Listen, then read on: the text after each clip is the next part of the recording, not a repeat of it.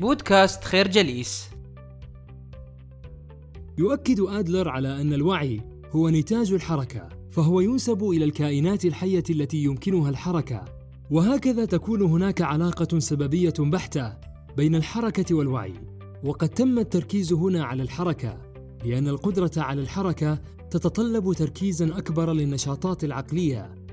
ولو أننا تخيلنا وجود فرد قد تم التخطيط لكل حركاته المستقبلية فإن الحياة لمثل هذا الفرد ستكون جامدة وهذا سيحيلنا أيضا إلى وظيفة النفس فإذا أخذنا بوجهة النظر السابقة فإننا نلاحظ أننا قد أخذنا في الاعتبار نشوء وارتقاء القدرات المورثة للعضو من أجل الدفاع والهجوم والتي زودته بها الوراثة ومن خلالها تتمكن الكائنات الحية من التفاعل مع المواقف المحيطة بها.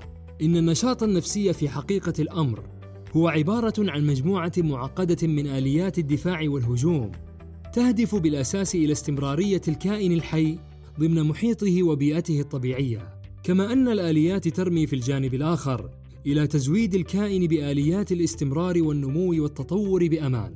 وهذا يتيح أمامنا معرفة النفس البشرية ضمن السياق التي تعيش فيه. فلا يمكن تخيل حدوث نشاط نفسي بمعزل عن كل شيء. الفكرة الإنسان كائن واعي ووعيه مرتبط بقدرته على الحركة وإنتاج نشاط معقد من آليات الدفاع والهجوم. في هذه الحياة تعترضنا مجموعة من الصعوبات والإشكاليات التي تحد من طموحاتنا وتحقيق أهدافنا.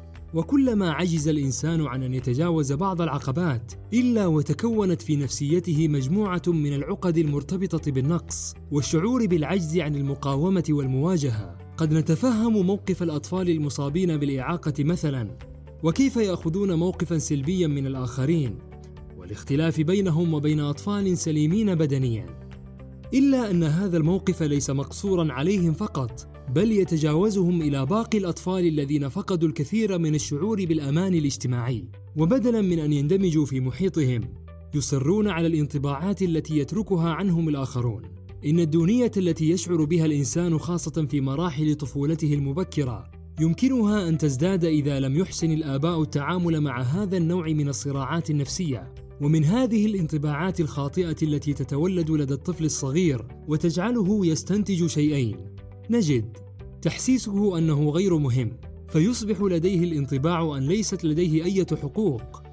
والشيء الثاني الذي يترسخ لدى الطفل وهو لا يعامل المعاملة الجدية وهو التشكك في محيطه وبيئته المباشرة كما يبدأ بالتشكك أيضا في جدية الحياة نفسها.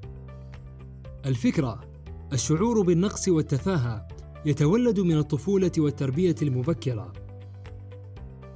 عندما تبدأ رحلة الإنسان في التقدم بشكل كبير في مناحي هذه الحياة ومجالاتها المتنوعة وتبدأ ملامح التفوق والسيطرة تظهر على الفرد فإن هذا الأمر يولد توترا نفسيا يساعد الفرد على المزيد من الظهور والزيادة. وهنا يبدأ الفرد بفقدان إحساسه بما هو حقيقي وواقعي في الحياة. والانشغال التام بالتساؤل عما يظنه الآخرون به والانطباع الذي يتركه لديهم. إن الغرور والتكبر صفات مستهجنة من المجتمع، والفرد الذي يتصف بهما يعتبر سيئا بالنسبة للكثيرين، لأن الغرور شيء خطير جدا خاصة إذا تمت المبالغة فيه والزيادة في ارتكابه، لأنه يقود الفرد إلى العديد من النشاطات الضارة، ويجعله مهتما بالمظاهر بدل الجواهر. ولعل أكبر خطر يهدد الإنسان المغرور ذلك الانفصال عن الحقائق والوقائع المحيطة به فيبدأ في فقدان فهمه لمعنى العلاقات البشرية كما أن موقفه قد يصبح مختلا فهو ينسى واجباته كإنسان ويتحلل من كل مسؤولية ملقاة عليه. لهذا يرى كل شيء خطأ إلا مواقفه وتصرفاته وسلوكاته المطبوعة بنوع من التعالي والتجاوز لكل قيمة أخلاقية. الفكرة الغرور هو نوع من الانفصال عن الواقع وعدم الاعتراف بوجوده. إن المشاعر الإنسانية تعبر عن نفسها بطريقة من الطرق أو بشكل من الأشكال تحت ضغط ضرورة من الضرورات الواعية أو غير الواعية، والذي يجب أن نفهمه هو أن هذه العواطف والمشاعر لها اتجاه محدد مثل أي خاصية من خصائص النفس البشرية ويمكن أن تسمى هذه الحركات بالنمو والتطور النفسي للفرد الذي يتم خلال مدة زمنية محددة.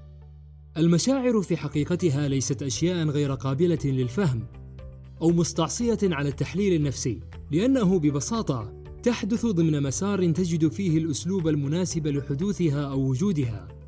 أما هدفها بالتحديد فهو أن تخلق لنا وضع الفرد النفسي الذي تواجدت من خلاله هذه المشاعر. فإذا كان سعيدا فالفرحة هي التعبير المناسب على هذه الحالة. وإذا كان حزينا فالحزن والدموع مشاعر للتعبير عن هذا الوضع النفسي. لهذا الفرد أو ذاك إن الفرد الذي لا يثق في نفسه ولا في قدرته على الوصول إلى هدفه يميل إلى عدم الاستسلام لأن شعوره بعدم الأمان يمنعه من ذلك. ولذلك يحاول الوصول إلى هدفه من خلال بذل المزيد من الجهود بمساعدة مشاعر وعواطف إضافية وحيث أن المشاعر تكون شديدة الارتباط بالشخصية فهي بذلك لا تكون خاصة بمجموعة من الأفراد ولكن تتواجد بطريقة منتظمة بين جميع أفراد البشرية. الفكرة المشاعر والعواطف تعبر عن وضع الفرد النفسي الذي تواجدت من خلاله هذه المشاعر. نشكركم على حسن استماعكم. تابعونا على مواقع التواصل الاجتماعي لخير جليس. كما يسرنا الاستماع لآرائكم واقتراحاتكم. ونسعد باشتراككم في البودكاست.